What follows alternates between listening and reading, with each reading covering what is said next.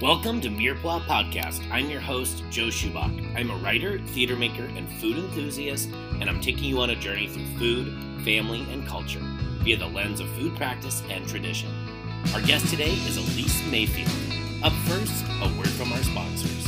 This is Mirepoix.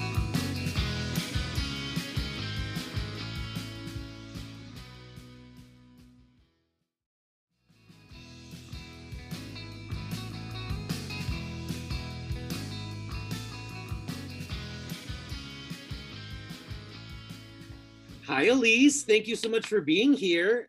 Oh my goodness. Hello, Joe Schupbach. We, we did it. We're reunited. I know it's been it's been a hot second, and by that I mean a couple of years. Absolutely. Yeah. Yeah. It's a wedding on the East Coast, I think. Oh my gosh, I think you're right. I think it probably was Gwen and Josh's wedding. I think you're Yeah. right. And now they have two babies. And now they have two babies. um, well, uh, first question is who the heck are you?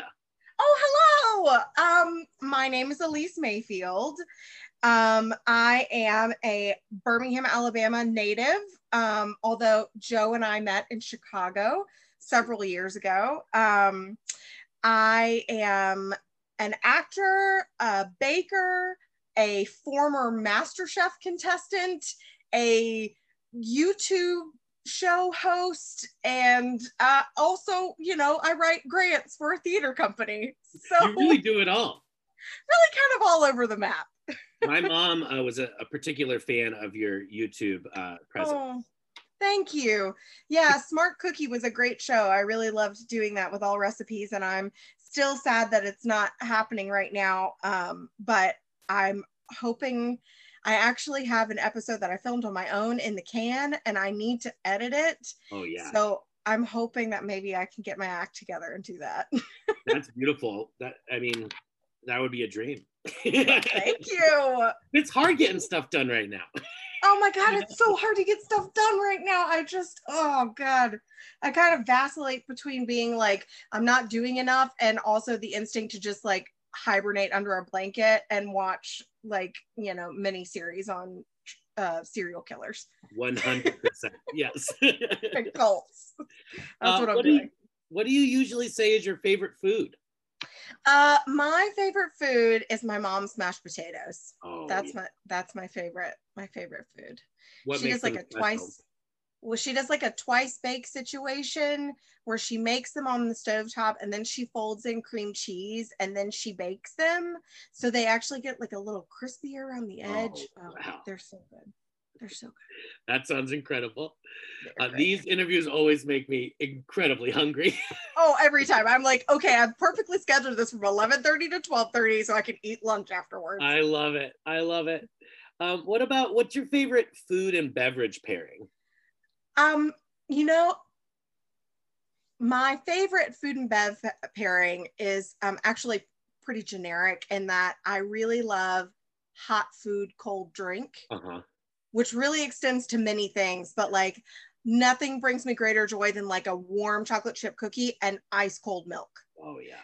Or like, you know, like a, I love like a, you know, a beautifully prepared like fish dish and like a really cold glass of wine Yeah. but that kind of like temperature change is probably is is actually what's more delightful than the actual food and drink situation That's real. I love um like McDonald's French fries when they're a little bit too hot yes with the Diet Coke. I mean, that's my yes that's it that's something the one that. Yeah, like Mhm. like almost maybe the food almost hurts you a little bit. yeah like but i love that extreme temperature like that Yeah. extreme temperature change is so um like sensorily exciting It is. It is. It means something's happened. It means you're alive. Yeah. yes There's been a couple days during this time that I've like overdone it on the hot sauce on purpose. Just to, just like, need to feel something exactly. i understand you know, it's there's lots of different tools for grounding, you know. yes Um, what about uh speaking of hot, uh what's your favorite hot breakfast? okay now i'm really going to show where i'm from because i'm from alabama and um and i'm back here in the south now so my favorite hot breakfast is to go to the piggly wiggly which is a which is a grocery store chain in the South. Go to the Pig.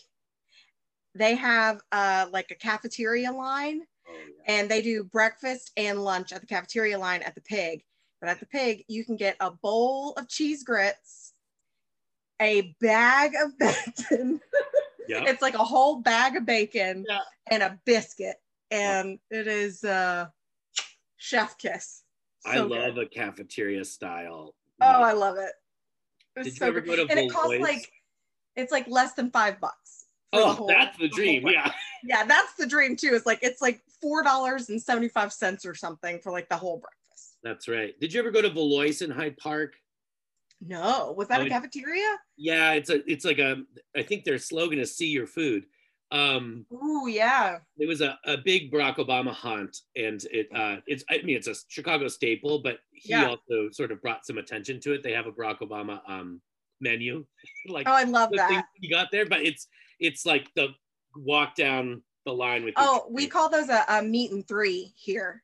You go to Oh, the meat and three, so you're getting a meat and then like three sides or something. that's amazing. So it's cafeteria style, but but I'm coming up here. I always I actually always wanted to try to find a spot in like North Chicago that was a meat Uh-huh. that would be a good like meat and three spot. Yeah. That's like a cafeteria style. I'm a big fan as well. There's a Polish cafeteria style restaurant on the northwest side, I think called like the Apple, maybe. Okay, yeah. Um, I think that's I've never been there actually, but that people rave about it up on the Mm. north side. So good. Um, wait, I saw you make eggs on live TV once. Yes, I What think yes, those? yes, yes, yes. Um, that what was that for? Oh, I think it was for the local news, Uh-huh. and it was right around MasterChef time, and I had. I was still living in Chicago and I came back to visit and for the holidays and they had heard that a MasterChef contestant was from Birmingham was there and so I got on like the local morning news channel and I made like eggs and cream like Yeah. uh and like little ramekins where you basically kind of poach your egg in heavy cream and you can add like spinach or um, like Canadian bacon or something. I haven't made those in a long time. Thank you for remembering that. I need to Don't know why make those again. Thank you for that because they are delicious. I remember watching that and thinking, I didn't know you could do that with cream. Right? Yeah, no, and I haven't made those in a long time, but they are very tasty. Ooh, we gotta, we gotta, we gotta get to work. We gotta make them. What do you I call know. them? Eggs with cream. Like the cream. I can't remember now what they're called. I'm gonna have to look it up. I'm so embarrassed I can't even remember what the recipe is. We'll we can throw it out. in the show notes. That's what. Throw it in like show sure. note. It's called this. I love it. Um, uh, small shift in gears. What's your favorite theme park or county fair or street festival food? Mm, okay. If I'm going to a good old like county fair or a theme park, um, I have a very difficult time resisting a corn dog. Like I can't. There's like, I, in no other circumstance do I ever really want that. Um, but if I'm at a street fair, I'm like, yeah, I'm gonna get a corn dog. Yeah, Um, I, I just they are delicious, but I don't eat them in any other context. yeah. Well, they're Um, not as um. It's hard to replicate, right? Yes, it is. Yeah, there's definitely something about that. Uh, the length that the fry roll has been sitting there, the the amount of sugar and the cornbread, you know, part of it. I don't know. Um, Well, and, And also hot and cold, right? I mean, that's a probably going to be Yeah, a that's piping hot corn dog. that's true. It's gonna be piping hot corn dog with some cold ketchup. Yep. oh, I interrupted you though. Oh, I was gonna say, um, here in Birmingham, we actually have like a really big Lebanese population Oh, in uh-huh. town. And um, so there's a Lebanese food festival that happens every year. It's very Okay. popular. It's hosted by the Orthodox Greek um, Catholic Church here in Uh-huh. town. And that food festival is probably my favorite food festival that I have ever been to. Yeah. They just, it's like everybody's Nona has gone to the food festival and they have like a tent.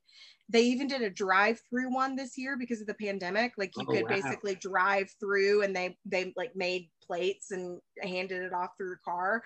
Um, but that was I grew up eating a lot of kind of Greek and Lebanese food because we have a really big culture here. Like Yeah. all the diners in town were created by the Greek families, and then because I went to Catholic school, we had lots of Lebanese folks, and so Mhm. we ate a lot of ate a lot of kibbeh and gyro and and all kinds of stuff. Yeah, I was gonna say lots of shaved meats. I'm sure, Oh yes, big time. Have you ever had fool? No, I'm It's like a- not. It's a Lebanese bean soup. I actually think it's traditionally served at Yes. breakfast. Yes, I have had it. It is delicious. It's really Yes. good. It's so good. it's so good. Um, what about what's what's a food you eat to feel comforted? Um, pad thai. Oh yeah. Um, I that started in Chicago. That would be like if I had had too much to drink. Pad thai is like a really good hangover food. yeah, yeah. Um, so in a weird way, like that's kind of how it started. Was like a you know like I would eat it for dinner that night if I had been out too late.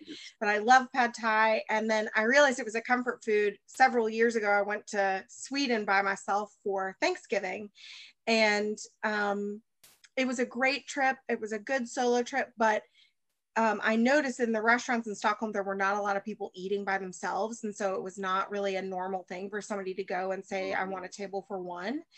Um, and so I had a night where I felt a little lonely, and I found a Thai restaurant and I ordered pad Thai, and it did make me feel better. yeah. It yeah. It's oh god, it's so good. It is so good. Um, this is kind of related to your hangover cure. What's a Yes. food you eat when you are under the weather? Um, I again going back to like Lebanese and Greek culture. I grew up eating. Um, ha- let me look at the way that it's spelled, and then I can actually pronounce it. Uh, Avgalo. Mm, nope, I never can say it. Avgolemono. Avgolemono, I think is how you say it. It's Yeah. like a Greek soup that's like a chicken. It's chicken and egg and lemon Yep.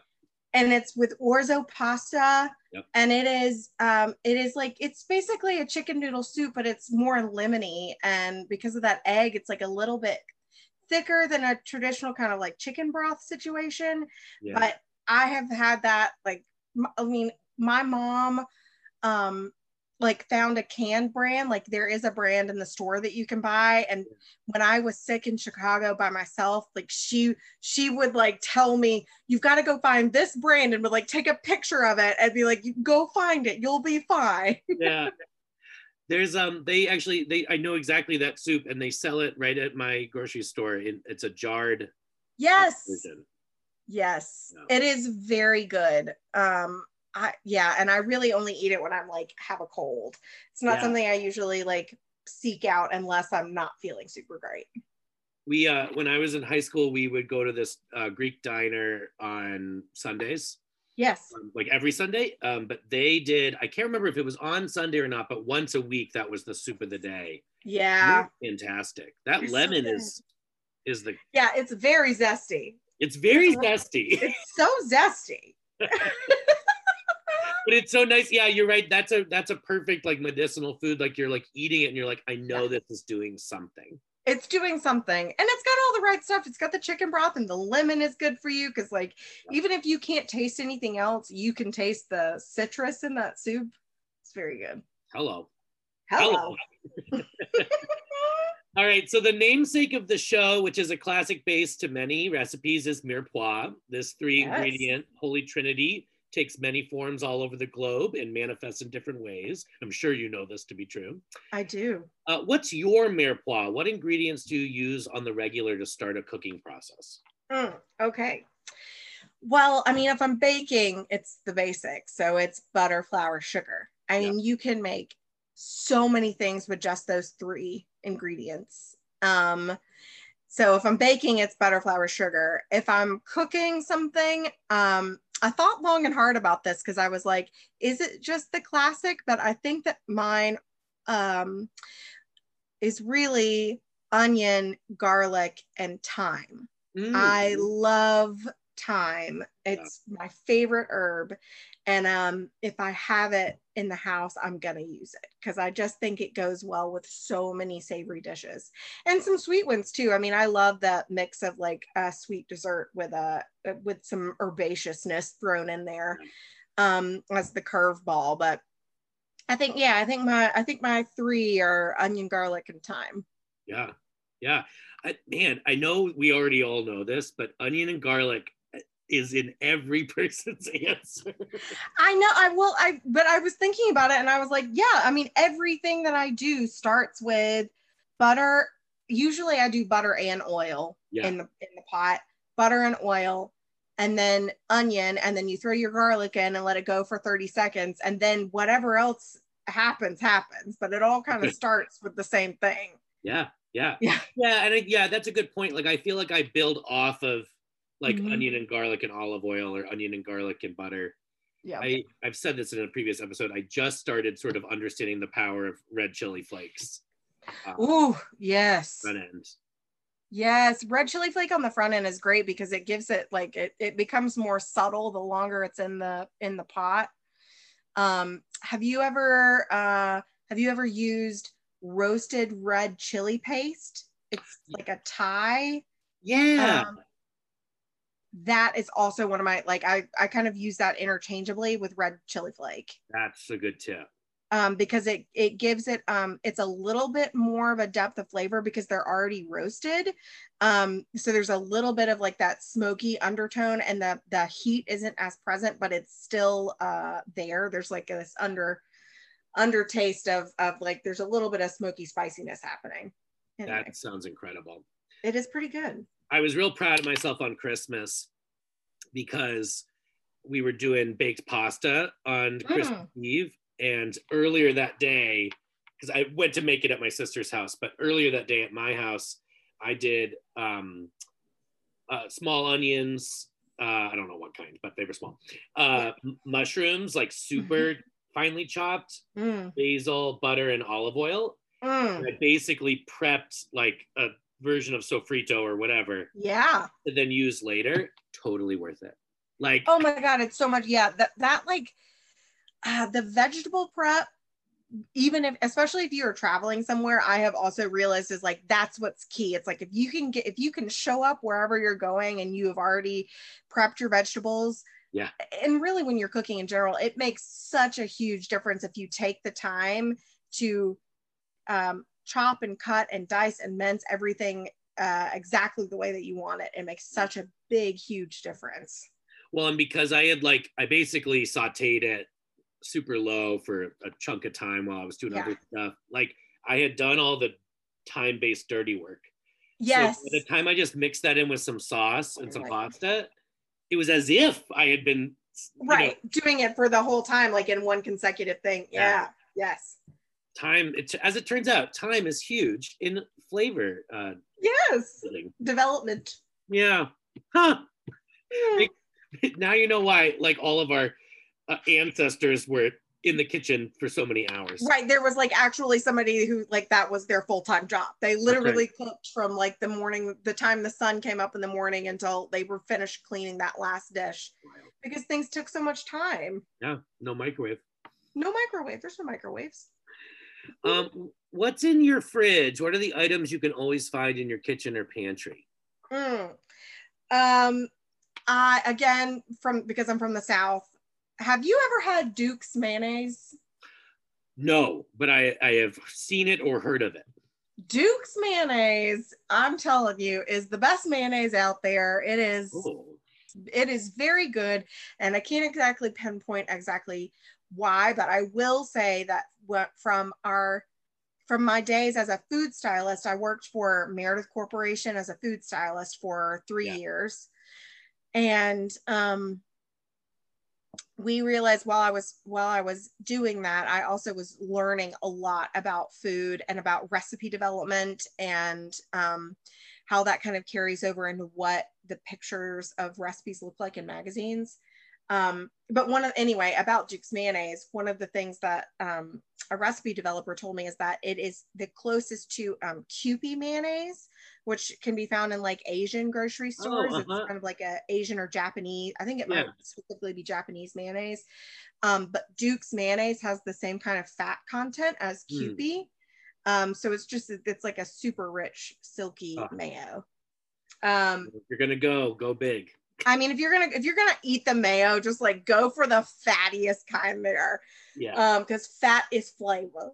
yeah. I also like to think about that as myself because I'm a little chunky too. That's beautiful. I just got a lot of flavor. That's right. That's right. So I I always have a jar of Dukes. I always have Dijon mustard Oh, yeah. because Dijon can go in anything for an instant like flavor boost. Yeah. Dijon it up. Um, and then I think I have some staples. Like I usually have a bottle of wine that is both simultaneously for drinking and or deglazing a pan. Yes. Interchangeable. Interchange. Um, you know, probably a little of both. Um, and then we all, I always have eggs because I'm an eggs in the morning kind of kind of person. So I have eggs. Usually have some kind of fruit and and always a sliced cheese. Gotta have a sliced cheese. what sliced cheese is your go-to? Ooh, I'm a big fan of pepper jack, Mm. but I also love a Havarti. So Mhm, mhm. if I'm going to be if I'm going to be a little bit fancier, I will I, I will go to the deli and get that Havarti cheese. You bet. I mean, I I love every cheese. I think the only one that gives me the willies sometimes is baby Swiss. Like if there's too many holes, I'm like, what is that? Um, we're gonna have to look it up. This is gonna be Oh, another footnote of like there it is. Yeah. Sorry, listeners, if you got it. Sorry. Yeah, baby Swiss is a little weird. Although you taught me about the um the magic of white American cheese in cooking. oh my gosh. White American cheese is an underrated cheese. And I'm telling you, if you need to make some cheese dip for something, it's white American cheese. That's what it that's the only kind. The because the other great thing about white American cheese is that you can freeze it Yes. and thaw it out and it will be fine. yeah, because it's plastic. Because it's it's like dairy-ish, Yeah. you know. Yeah, But white yeah, American cheese for the win. Yes. Oh, so good, so good. Yeah, I, Yeah. Actually probably sing your praises about that queso dip you made too often. People are probably like, "What's wrong with this guy?" What's wrong with it? It's just it is a really good recipe, and it actually came from a restaurant here in Birmingham. My Mm. mom found they it was like a secret recipe for a long time, and then eventually they published it somewhere. Like I think it was in a newspaper because I remember my mom like cutting cutting it out because we would go to the restaurant just to get that cheese dip.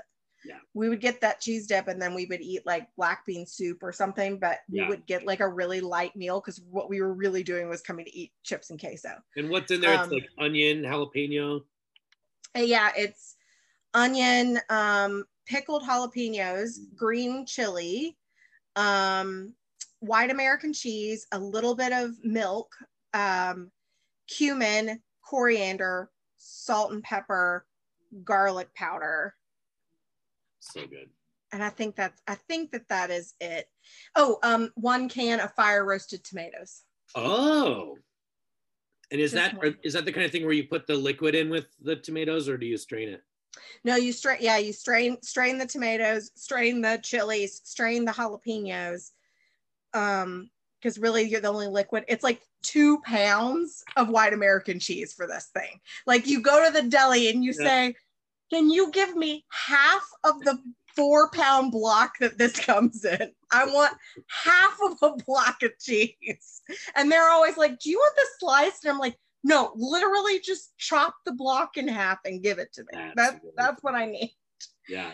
Um, a I heads think up I'd that probably Lane. order it sliced just so I didn't have to have much of a conversation. I mean, I've done that before where I was like, sure. I mean, if you want to slice me two pounds, you can, but like, Yeah. I'm gonna put this in a crock pot and it's gonna cook for like two hours. Oh. So that's it's the best very- recipes end with that, right? yeah. Um, all right. Uh, to, uh, going into our sort of memory landscape. Yes. Uh, you're nine years old. Who's in your Mhm. kitchen? Who's doing the cooking and what are they making? Um. So I've thought long and hard about this, but we're gonna talk about my grandmother later because she was Mm. really the she was really the holiday cook cook Yeah. person. But when I was nine, like everyday foods, um, it was mom was in the kitchen. Cherie, shout out to Cherie. Um, sh- and mom has mom has actually, as I've grown in my cooking journey, my mom has grown in hers. But when I was little, she really and she i'm not saying it this because she wouldn't she wouldn't agree with it but like mom was not the the best cook in Yeah. that, in that she was she had some dishes that she could do and we had them kind of on rotation so it was like good old classic taco night um hard shell taco of course because the 90s Yeah. so hard hard shell tacos um we would do pizza night um where it would it wouldn't be the pizza dough it'd be like the ones that are kind of par baked already Oh yeah, like the boboli. Yes, exactly. So we would do like pizza night. She made meatloaf pretty frequently. Um and spaghetti night. So it was, you know, it was like all the kind of classic staples that people Yeah. think of, I think, for a good old American dinner. But I remember her doing all of those. And, and I was actually a pretty picky eater as a kid. So um you know, we ate pretty pretty plainly, but as I've I, as I've kind of grown in my food journey and gotten more creative and inventive and willing to try new things, mom has too. So she's actually she's pretty good. Yeah. She yeah, she's like the last I mean, for the last couple of years, she's just been getting better and better and better. I Very mean, good. we're all growing every day. I know. Hopefully. Hopefully. Gosh. That's beautiful. Um, if we aren't eating blank, then it isn't blank. Okay. If we aren't eating chicken and dressing, then it is not Thanksgiving. Now, dressing and stuffing, I find to be highly controversial. Yes. Now, my husband's family is from Wisconsin Mhm. and they live in Mississippi now, but um, they are definitely Midwestern. In fact, you know, the first time that I went to go visit them, Max and I were only a few months into dating, and I Mhm. went, I was like thinking, you know, like, oh, we're going to a farm in Mississippi, and I was expecting farm in Mississippi. Yeah. and his grandparents walked out and his grandpa gets gets comes out into the yard and he's like oh hello there. My name is ed and this is my wife kathy. And i was like oh my god. Hello. Hello, Midwest. Hello Midwest. It was and it was lovely because i had just been back from chicago and i actually like missed the accent and i was like oh yes. Um and so they are from wisconsin and they are a stuffing stuffing family. So Yeah. They stuff the turkey and they cook the stuffing inside of the turkey um, and they it's not a cornbread and you know dressing situation. It's like Yeah. bread bread. But i grew up eating chicken and dressing which my grandmother always made that is like a cornbread dressing with poached chicken that's shredded in it. Oh, it's got celery and onion and sage is like the sage is a very prominent um and that that to me is holiday food. Like it is not a holiday unless i've had that. Yeah.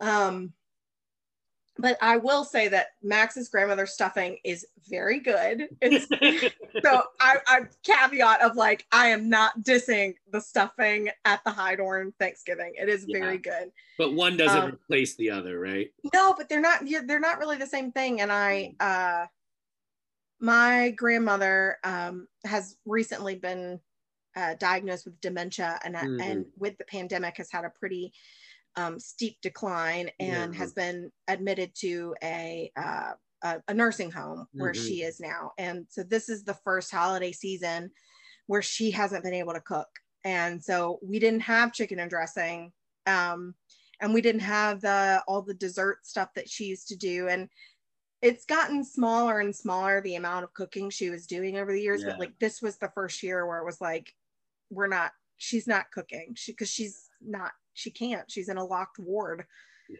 at a nursing home so i am it's a strange year with the pandemic but i'm hoping that next year i can start to make some of those dishes that that feel like holiday Yeah. um so because because somebody else is gonna have to do it so Yeah. i'm gonna do it now Yeah.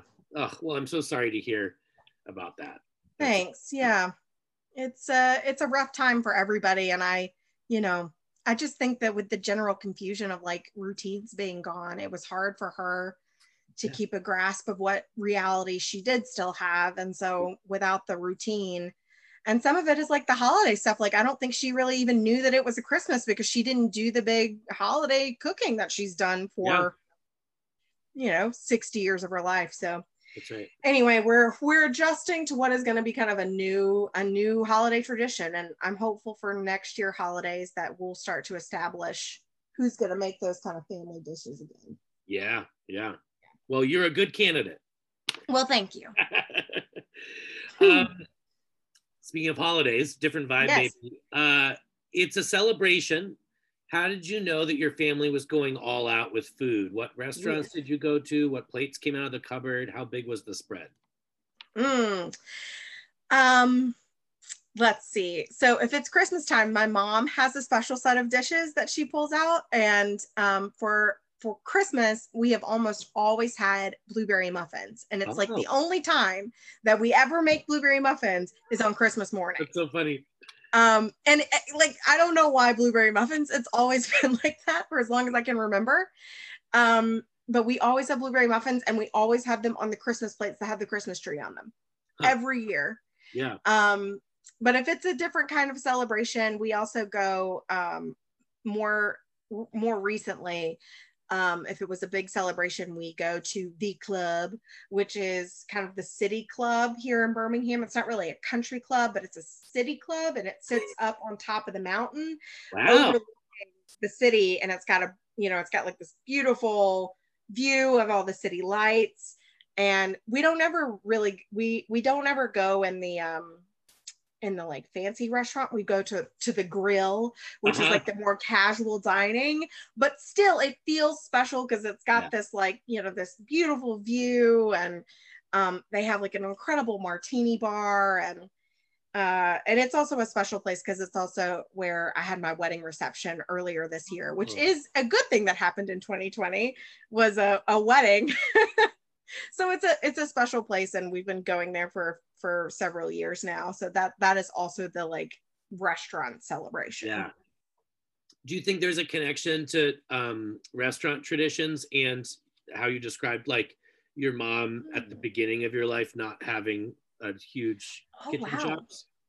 yeah i mean we we definitely loved going out to eat and and i was an only child so it was uh, Mhm. it was often just mom dad and i Yeah. and we we did go out to eat because um both of my parents were working parents and um and we all kept really busy schedules i mean you know frequently it was like mom had you know she was working a full-time job she had a hobby dad was working a lot and he had hobbies and I had like a full school schedule. So we did go out to eat quite often. And some of it I think is because until recently, mom did not enjoy cooking. Uh-huh.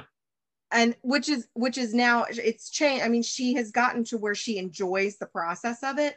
But when I was younger, you know, I don't think that she really enjoyed it very much because she didn't feel like she was good at it. And it felt like I think a thing that just had to get done because the family needed to be fed. Yeah.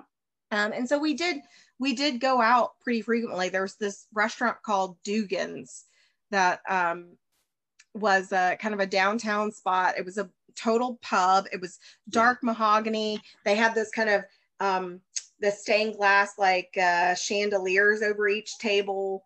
Um, and in the early in the late 80s and uh, maybe early 90s still like people smoked inside of that Oh, yeah. bar like it had a big long wooden bar so Yeah. there it was just as many people like smoking around the bar so it was kind of always a little smoky in there um but we we went so frequently that i became the the restaurant mascot i became they called me the duganette Oh, when I would get wow. there, and like the whole staff knew who I was. I had apparently been coming since uh, my mom called it the pumpkin seat, like the baby carrier, like- Uh-huh. on the table at a bar. Um, and so I I had almost carte blanche at the, in that place. Like I would run. The managers knew me. I would go back in the kitchen. Um, Mr. Fred was the chef, and his whole family was the kitchen staff. I mean, the entire Wow. kitchen staff, I think, was his family yeah. because I know his wife worked there and I think a couple of his sons did too. And so when we would come in, Kathy, who was the general manager, would go tell Fred that I was there, and Fred would come wait by the door, and I would like run. I mean, I'm talking, I had to have been three. I would Yeah. go back in the kitchen with Mr. Fred, and he would pick me up and put me on the prep table. And my job would be to put the toast in the toaster. So I would I would get to press the toaster button and I was allowed to have one potato chip, just one. So I would have one potato chip and I would get to put the toast in the toaster. Um, and I think that's also like why I love restaurants. I mean, Yeah. that was a long story, but it's also no, like uh, that's that's a gem. That's um, too that you like create like it's not often that people's going out to restaurants yes, gives them such close proximity to food pep- preparation. yes, and we became pretty good friends with Fred's family because, um, you know, they kind of took me under their wing and were so nice to this little girl who was interested in what they were doing. And my parents clearly trusted him to give them like you know 15 20 minutes of alone time because i would be occupied with the toaster and eating a potato chip. And so they got a little bit of like alone time Yeah. even when we were all out as a family. But um we became pretty close with fred's family. And i remember when he passed away it was we were all sad and sent our Mhm. regards. And um you know his family was they knew exactly who we were and it had been years since we had seen them Yeah. um and that so that that was a special a special place for us That's so nice. yeah The Duganette. the duganette um, I have a, a similar, like I, um, I, don't- I, I was not sat on the counter to make toast, but um, going out to eat was a big deal for us. Like that was the Yeah. highest form of celebration in a lot. yeah ways. For us, it was Pizza Hut usually. mm, oh man i can like feel the texture of those red cups Oh, 100%. 100%. And, uh, you know, this was also at the height of the Pizza Hut buffet, which was, Mm. man, Oh my god! And I would read so many of those books in the summer so I could get my free my free pan pizza. yes. Although one of my claim to fames is we I transferred schools in the middle of the year one year Yes. and that class had read enough books to get a pizza party. I hadn't been there, but I still got to go to the at the pizza party! Woo! I was like, this is better than reading. Um, all right, so uh still in the similar-ish vein, what food Yes. for you is home? What recipe do you hope is on the table when you visit family? Mm. Um, this is it's a restaurant thing. Silly enough. Um, there's a restaurant down the street from my parents. It's a it's a local chain called the Purple Onion. Uh-huh. that is Greek food. It's like Greek plus American kind of diner food. You know, Yeah. it's like it got a good griddle top. And um, so when I was in Chicago and I would come visit, I would crave the chicken sandwich from the Purple Onion all the time. And so that is still we don't really we just now got one that's opening on on my side of town now oh, so I still only eat purple onion when I'm going to see my parents. So it's, I still associate it with them, even though mm. I have moved back to my hometown. oh, that's funny. That's right. Yeah. Yeah. Yeah. And what's I mean, what is does how do yeah, how does your relationship change with those tastes and flavors now that you're back? Like, do you feel like it, it's an embarrassment of riches again or Oh gosh. You know, when I first moved back, and I've been back for five years now, which is feels that it's so crazy. But then I'm like, oh yeah, I've had like enough time to have like two careers and get married. So like yeah. I've been living some life. It just doesn't feel like it's been that long. that's right. um yeah when i first moved back it was i definitely like needed to go back and eat all of my favorites and now i there's still some things like purple onion that i still only eat with my parents and a couple of other restaurants um and it is different now with my grandmother not being able to cook because her cooking was a was a big part of like only mama was going to cook that dish that way and Yeah. so it's different without her being able to to do that um and I do miss some of the dishes because she didn't really write any of she never had any recipes so there's Yeah. no like there's no written down recipe about, about how she cooked any of it Yeah. which is a little sad but we're gonna get close Oh, yeah. um but I miss stuff from Chicago now. Now I have Yeah. flip flopped and I miss dishes from Chicago. Um, what do you miss I- the most? oh God. Oh, I've told Max, my husband, about the nachos at Burrito House Oh so often. Have you ever gotten them on the fries? Uh, Irish nachos. Oh Yeah. my. It's all the same stuff, but on French fries, and it's really good. I'm laughing because I love them so much, and also because I, I have told Max about him so much that he's like, I know you love the nachos from Burrito House. And I'm like, I can't tell. It's like they've got both queso dip and shredded cheese. Yes. I love the steak. There's guacamole. There's beans. There's and mm, it's it's so everything. good. It's everything. And then I also miss Piece Pizza, Well, yeah. specifically a sausage and giardiniera Oh, yeah. pizza Yeah. um, from Piece. That is that is like the other thing. I used to. My friend Brenna and I would frequently, like almost every week on Friday nights, would order that pizza and watch like crappy TV that we or move attempt to watch a movie, but we always talked through the whole movie and never actually watched the movie. Yep. um, so those are the things that I that I miss from Chicago. Yeah, but. I'll think of more things. The pizza Yeah. is good. All right. Uh, fill in the blank. What Americans don't understand about blank is blank. Mm. Okay, Food related. I'm gonna get I'm gonna get a little deep with this, But but that's okay. Good.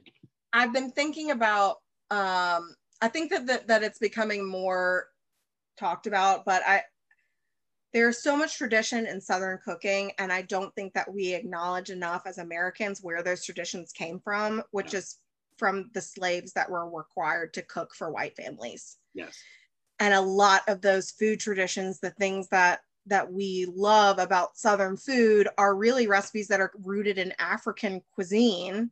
Mhm. Um, there's a lot of crossover when you start looking at like the way that you know they that in African culture how greens were cooked and then looking at like a collard green recipe Yeah. it is very similar Yeah. um and that a lot of those recipes were were creative out of necessity like using things like ham hocks and stuff is like that's not the, the best meat that you can have but it's what people had and that's where those recipes came from so um it's something that i i have been examining in myself as a as a person that is from the south and a person that loves southern cuisine and is starting to think about these family recipes that my grandmother has been cooking for forever and where did those come from? Um but i do think that there's an there i don't think that enough people kind of think about the cultural heritage of it's not just southern cuisine it's also where did where did that food really come from and who was cooking it originally Yeah. It, it it there's something you just said that made me think about like we talk sometimes about not sometimes, but we talk about um, land acknowledgement and like yes the land that we're standing on and whose it was and who was killed uh, Yes. to, to steal it. And there's something about like a food acknowledgement that like just came to my mind as you said that. Like I don't know what that manifests as, but it's like there's something about like particularly if you're a white person and you're consuming something that comes from a vector of history yes. particularly is attached to black american slavery like it feels like there needs to be more than just a yummy sound right. when encountering or making or eating those foods right? Yeah. It's something that i i um have been thinking about more and more often. And um and ha- are am just in the very beginnings of kind of researching where where the recipes come from but um i can't remember where i saw that but somebody was like where do you think that collard green recipe came from? Like it came from people that were like i didn't have any other choice than to eat the toughest green with the scrap of meat that i had. That's right. It- well it's like uh, catfish i mean even chicken Yes. is not fancy food right? Right. Right. Yeah. yeah it's important stuff it And- is and- important stuff and you're right like to the question like there's plenty of people who don't think about that as they consume and and the, the parenthetical there is white people Correct. Correct. Yeah, I mean, I think also, especially in Southern cuisine, it's very funny because um, food is such a point of pride, and the like family recipe is such a point of pride for families. And you know, there's always somebody. The matriarch of the family is almost always the cook. uh-huh But it was, but but that tradition, especially in white families, has not been like that for that long. Like the history doesn't go back that far that's until right you find the cook the the person that lived in that house who was the worker and was hired to be the cook Yes. and then you know ultimately taught one of the kids or something who was interested but you know it, the, the history doesn't go that far back of you know the hired help that was cooking food yeah. um in the house and it wasn't it wasn't the the white mom it was the black nanny you know right. so And before hired help, unhired help. Right. unhired help yes That's the understatement of the century. But um, right yeah, that's really interesting. I think I think in actually a lot of topics, but a ton of food topics and and anti-racist topics and just human exploration of human history, like we often think what we know right now has been forever. right And actually, like the nuclear family, the uh, relationship with food, outsourcing Mhm. of brutality of food uh, that our, my friend Dave talks about, like it was actually not that long ago that people killed their own meat and then cooked it, right? But right our world right now is so different than actually 100 years ago or yes radically different um, on so many levels. But I think that is such an astute point of like who is cooking in the house has actually changed. But has changed because we only remember a couple generations, we sort of can Well- almost imagine a timeline of moms going yeah back. But that's Mhm. not the case in America, right? I mean, I would even say my mom, who is in her 60s, m- her mother was a full time working mom in the 1950s and 60s, which was kind of unusual. But um, my grandfather was often sick. And so my, my grandmother worked, and they had a nanny who Yeah. made lunch Yeah. every day and frequently prepped dinner. So, I mean, that's just my mom who had somebody Right. that that was her nanny Yeah. um and they were very close and they loved her and she was wonderful but even then like my grandmother wasn't cooking much yeah, she wasn't cooking yeah, that's right. Yeah. All right. What's a food or cuisine that you found in your adult life that changed how you thought about food? ooh somebody's probably already said this but curry Oh yeah. The first time i made homemade curry paste specifically like i didn't buy it i made it at home that is the one where i went this is not a scary this is not a scary dish Uh huh. this is made with ingredients that we already know Yeah. it's a yeah. lot of like garlic and ginger and pepper it's not some sort of like crazy weird unusual sort of ingredients like curry paste is made out of ingredients that everyone knows and uses it's Yeah. just the way it's just the ratio of things are different and Yeah. um so the the first time that i made homemade curry paste is, was like a radical moment for me in the kitchen of of opening lots of doors of um to recognizing that in in all different cultures we're often eating a lot of the same flavors it's Yeah. just a matter of like the ratio in which we eat them or prepare them Well, yeah, and I mean, part of that, I mean, not not to get too weird or or too serious, but like part of the reason for that is the spice trade and the occupation Yes. of India happened a while ago, actually. yes yes So- very true People have been using spices and flavors from that part of the world for a for while. a long time That yes was one of the large impetuses for the, the the colonization of India, right? yes. Tea and spice. tea and spice that's right. We were actually just talking about it the other day because um is the east india trading company the oldest operating company in the world? It might Or be. It's very close if it's not the longest operating. It is up there of like one of the the longest operating I thought it was Chauvin's pizza. and along with showbiz pizza. Yes of course. oh, Yeah, um, spices. That's that's a whole book.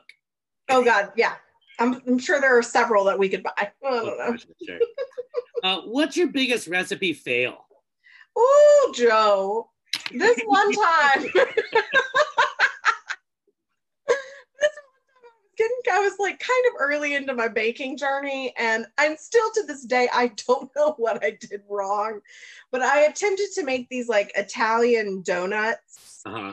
and um, something just went so terribly wrong. I mean, they were like, it was, it was like a, it was like dry cardboard. Uh-huh. I mean, I finished the, and I, I kind of knew before I fried them that like something wasn't right. um, like I knew it, but I was like at this point, like I was, I was so far down the line that like I couldn't completely abandon ship. Yeah. And I fried them, and I was like, they were just, they were the, they were just the worst donuts, and like I don't know how any. I knew they were bad because nothing fried is bad, and these were bad, yeah. even though they were fried. Right. Right. They were so bad. Frying um, actually covers a lot of sins, right? It really does. I mean, frying really, really covers a lot of sins. And for some reason, these were just like, it was just terrible. They were so bad. Um, and the only other one that I really, I guess I should speak to, my biggest recipe fail, um, when I was eliminated from MasterChef, I had a complete huge recipe fail. Mm. I we were given it was this challenge where we were um, we were assigned like a basket of ingredients and we were assigned clearly like an Italian basket and it had like artichokes and a couple of different bottles of wine and you know some San Marzano tomatoes and there was some like semolina flour in there. And they said like don't don't attempt to make pasta. Like don't do it. And I did it. And I I shouldn't have because I was I at that point in the competition, like if you've watched season five that I'm in, you'll know that like the episode where I'm eliminated, like in the challenge in the first half of the show, I passed out from I passed I literally swooned into Gordon Ramsay's arms.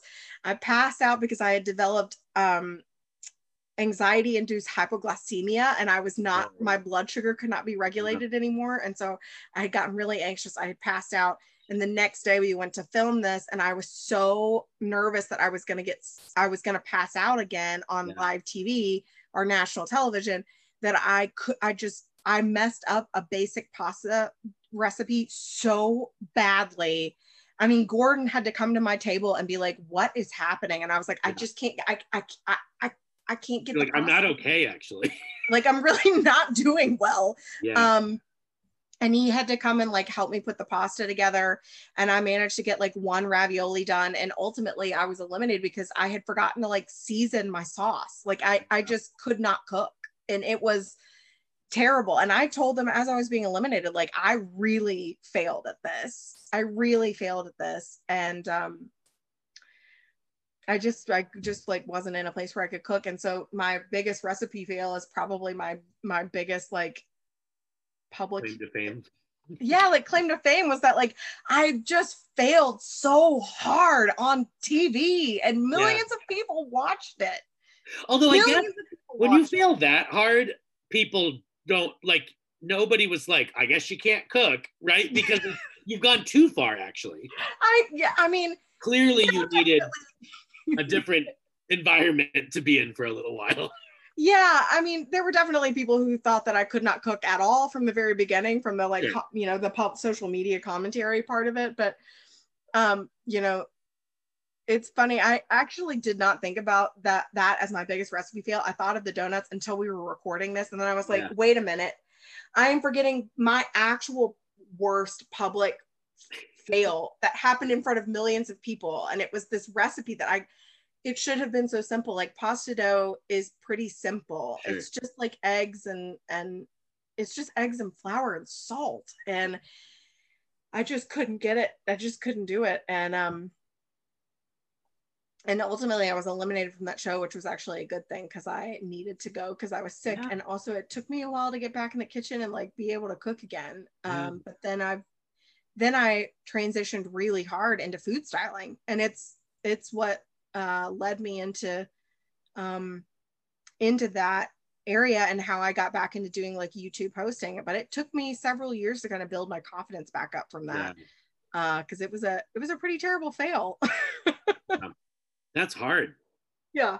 And public, which is oh my god, and like so public, like me passing out was part of the like season preview you know it was like the drop the drama moment in the season trailers so yeah yeah um but I, I actually I'm taking forever to answer this question. But okay. um, I several years after that elimination, actually a- after I had moved back to Alabama, um, our friend Gwen, who we already talked about, um, was working for the Girl Scouts, and she was arranging for the um, what is it, the gold the Gold Star, which is the Yeah. equivalent of the Eagle Scout for the Girl Scouts, and so they asked me to come and be their like special speaker, and I gave a speech about being prepared to fail that it's part it's one of the best things you can do. Because i feel like probably with like a lot of those girl scouts i was a super high achieving kid and failure was n- was not really an option. And uh and like having the ability to to change your mind or shift gears was not uh, was not something that i was really open to it was like i needed to make a plan and and then like stick with it Yeah. and um, I ended up giving a whole speech about that. And it, and during that speech, I watched that elimination for the first time since it had happened Whoa. live in front of other people. And I told them I was like, I'm gonna do this again, like in front of you guys, because I haven't watched this since it happened to me. Um, and it was crazy to to watch it again. I've never watched it since then, Yeah. but I said, you know, like now you've just watched me fail again in public. And it's okay. Like I'm still standing here and it's gonna Yeah. be fine. Like Elton John says, I'm still standing. I'm still standing. That's on my 2020 playlist, by the way. Of course it is. That's perfect. You gotta, you gotta. You, gotta. that's beautiful. I think that I mean that advice to to young people is um that's critical, you know. You gotta you gotta give yourself a chance to just really fall on your face because it just makes you like it sucks when it's happening but i do think that it has made me uh it, it really nothing eliminates the fear of failing more than doing it in public big Oh, yeah. Yeah. then you're like okay i'm still fine it's You're like, I can interview for this job now. Who cares? that's fine whatever like whatever That's right. I sometimes think like I, when I'm coaching myself in like how to get through something, I'm like, let's think of some things that you did that were harder. You know, yes yes Uh, not to belittle my current experience, whatever it may be, but just like you've made it through. you've so, been through some stuff you know. yeah Hello. Um, in uh, the flip side of fails, uh, what's a recipe hack that you found that you will always stick with? Ooh, this is a good one. Okay.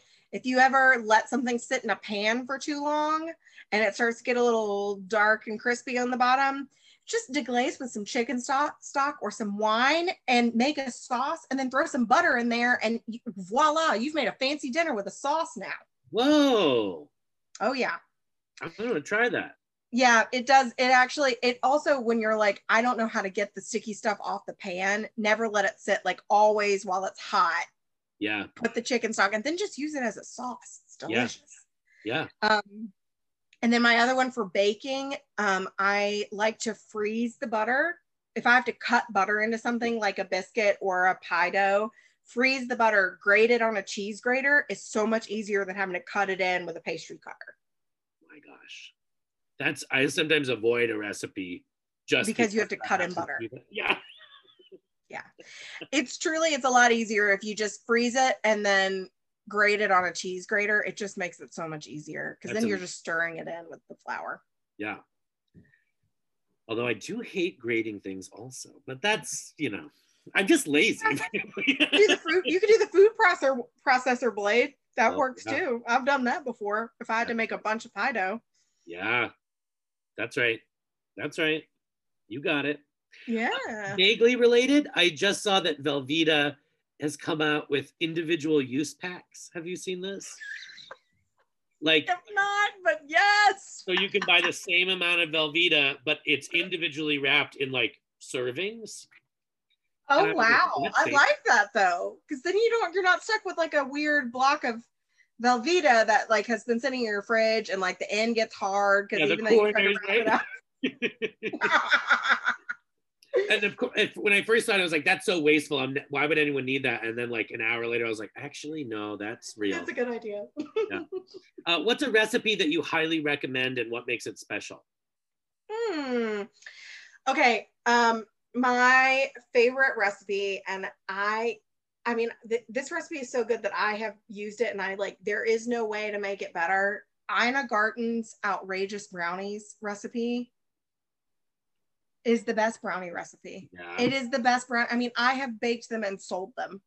I'm not even kidding. And it's her recipe. I'm admitting right now, it's not my recipe. It's Ina Garten's recipe and it cannot be improved upon. So Yeah. it, it's a it's basically fudge. That's what makes it so good. I mean, it's it's two kinds of chocolate. It's um un, like unsweetened chocolate and then semi-sweet chocolate chips. And you keep some of the semi-sweet chocolate chips um out of the melting pot. Then you melt everything else down. It's like a whole pound of butter, Oh my gosh. Yeah. a whole pound of butter, six eggs, like instant coffee, sugar, like the tiniest amount of flour, like just enough to make it come together. So much chocolate.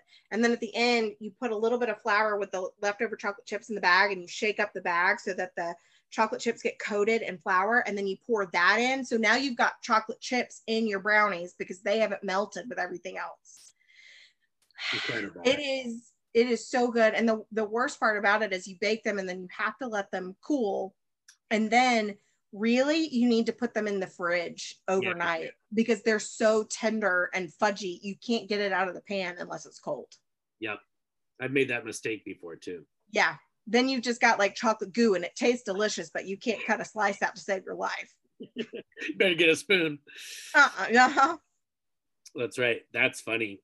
Yeah, you know it's funny. Sometimes, like, yeah, back to like sort of um having to admit it's somebody else's recipe. Like yeah. Yeah. when my we when my grandma passed and we went through her recipe cards, some of them were like things that she had like sort of invented or troubleshooted over the years, but like we were like, oh, your cheddar biscuits are the Bisquick cheddar biscuits. And she was never like pretending, but I was like, No. oh, I could have been making these the whole time. the whole time my i mean my grandmother i think it was you know mama who i've talked about already like she was an, an incredible cook but as we did start noticing like what her recipes were half of them were like the soup recipe on the back of this like seasoning packet like there's and some of it is maybe the convenience of like um that 1950s convenience food Yeah. where all of a sudden you didn't need to go you didn't need to have a garden you could just buy a can Yeah. um, and those recipes that came with those convenience items then became family recipes um, and That's now right. it's interesting this trend of kind of going back and saying well how do i make it taste like that can thing Yes. but i actually want to use the fresh ingredients and not the cans That's real.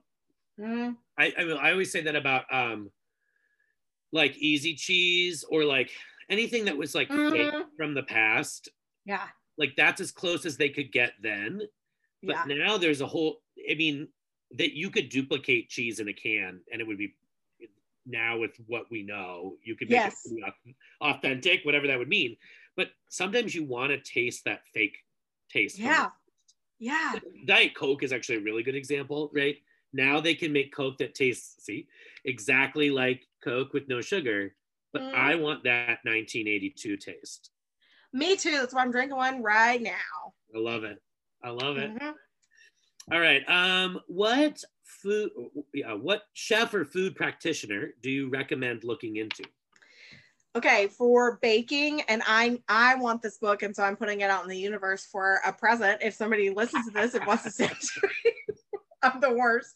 Um erin mcdowell Uh huh. um she just published a book on pies and i really i think she is the authority on pie baking. She is a pastry queen. She has been a food stylist and a recipe developer for all of her professional career. She is um first of all delightful and and uh, seemingly incredibly nice. And um she but she's kind of the the go-to pastry queen. She's really perfected the recipe and she's uh, she's a very good teacher. So i recommend looking at erin mcdowell. Um and then i've also really have you followed um the black forager? Her name is um i think Yeah. she's alexis nicole She's on and she's TikTok, right? big on TikTok. She's Yeah. big on TikTok and then Cool. on Instagram. She's so cool. Um, and I have learned so much from watching her videos about the food that is like on the ground around us because Yes. she forages for it and makes all kinds of dishes. And it's so interesting. She pickled something and it blew my mind. I can't remember now what it was, but it was something I would have thought was inedible. Yes. Yeah. She's made all kinds of stuff with like the ginkgo berries that smell so terrible. And she made like a carrot cake out of like flower roots. Yeah. It's just like fascinating stuff. So uh, she's, I think her her handle is Black Forager, and yeah. I think her name is Alexis Nicole. She is um, she is uh, delightful to watch and also like super informative. And she also has a great vibe. Like she's like yes. very charming in a very like don't even know gentle way. I don't know what the right word yes. is. There's something though. Yes. Yeah, she's, she's great. I've been really enjoying her videos.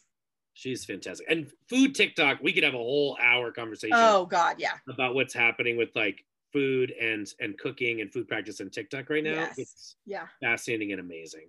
Yeah, it really is. Um, what are you working on right now, food related or not, that you want to share with listeners? Mm you know, I feel like I'm in a little bit of a hibernation zone. Um, Hello. I've been, yeah, I've been doing um, not food related. I've been doing a little uh, YouTube show with my friend Tam, who runs a theater in town.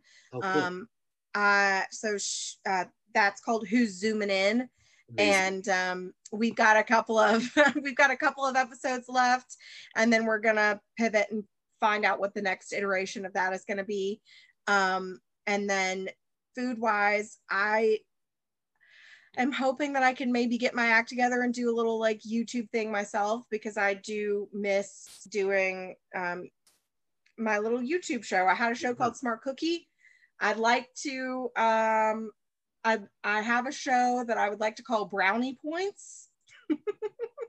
Brownie Points that is kind of similar, but would be produced by me and shot by me and edited by me. And um, and so I've got one episode that is ready to be edited, and I have just been afraid to look at my own face for that long. So I haven't done it yet. this is also the strain, like between Zoom and being stuck in our houses, we are looking yeah. at our own faces probably too much. All the right? time. Like I'm watching myself as we record this right oh, now. Oh, yeah. Instead of you to see. Oh no, I mean I do the same thing all the time where I'm like, stop looking at yourself. Like just look at the person you're talking to. Why are you doing that? Yes. Oh. Yes. Very strange. Strange times. Strange times. Uh, can folks watch Smart Cookie still? Is it it's online? Yes. Yeah, you can go to um Allrecipes YouTube page. There um there is a collection of smart cookie videos. So if you do Allrecipes plus smart cookie, you'll find, and I think I had 20 episodes or something of smart cookies. So you can, you can find me there. There's all kinds of recipes and um, they're all ones that I came up with and recipe developed and tested and. And it's funny. Well, thank you. Yeah that's what I loved about it. It's an opportunity for me to kind of combine my love of acting and comedy with my love of food. Yeah. Um, and I just feel like that that for me is like it speaks to all the things that I really love. So. Well, that time will come again. I hope so. I, I'm banking on a lot of things returning. oh my gosh! Please, please, knock on wood. Please, can things be? I'm just so hopeful. And I'm being cautious about 2021. I mean, there's that meme going around that's like, nobody claim it, don't say anything, don't touch anything, be real quiet. That's right. That's right. like, great. That's fine. I'm I'm I'm I am uh hopeful that maybe the dinner party will return in 2021. I am hopeful of that too. That would make me that would be a dream come true to just cook dinner for lots of people. Or even just, I don't know, six. or just like six, you know, no. for multiple households. Oh, yes. well, I, I, I feel like that's that feels like a, a, measurable goal that we can we can meet. I think so. I, I think so. so. Well, thank you so much, Elise, for being here. This is an absolute delight. Oh, Joe, I was so, uh, thank you for having me on. I was so happy to hear from you. And I just think that this is so wonderful. And thanks for giving me a chance to talk with you and with everybody listening. You got it.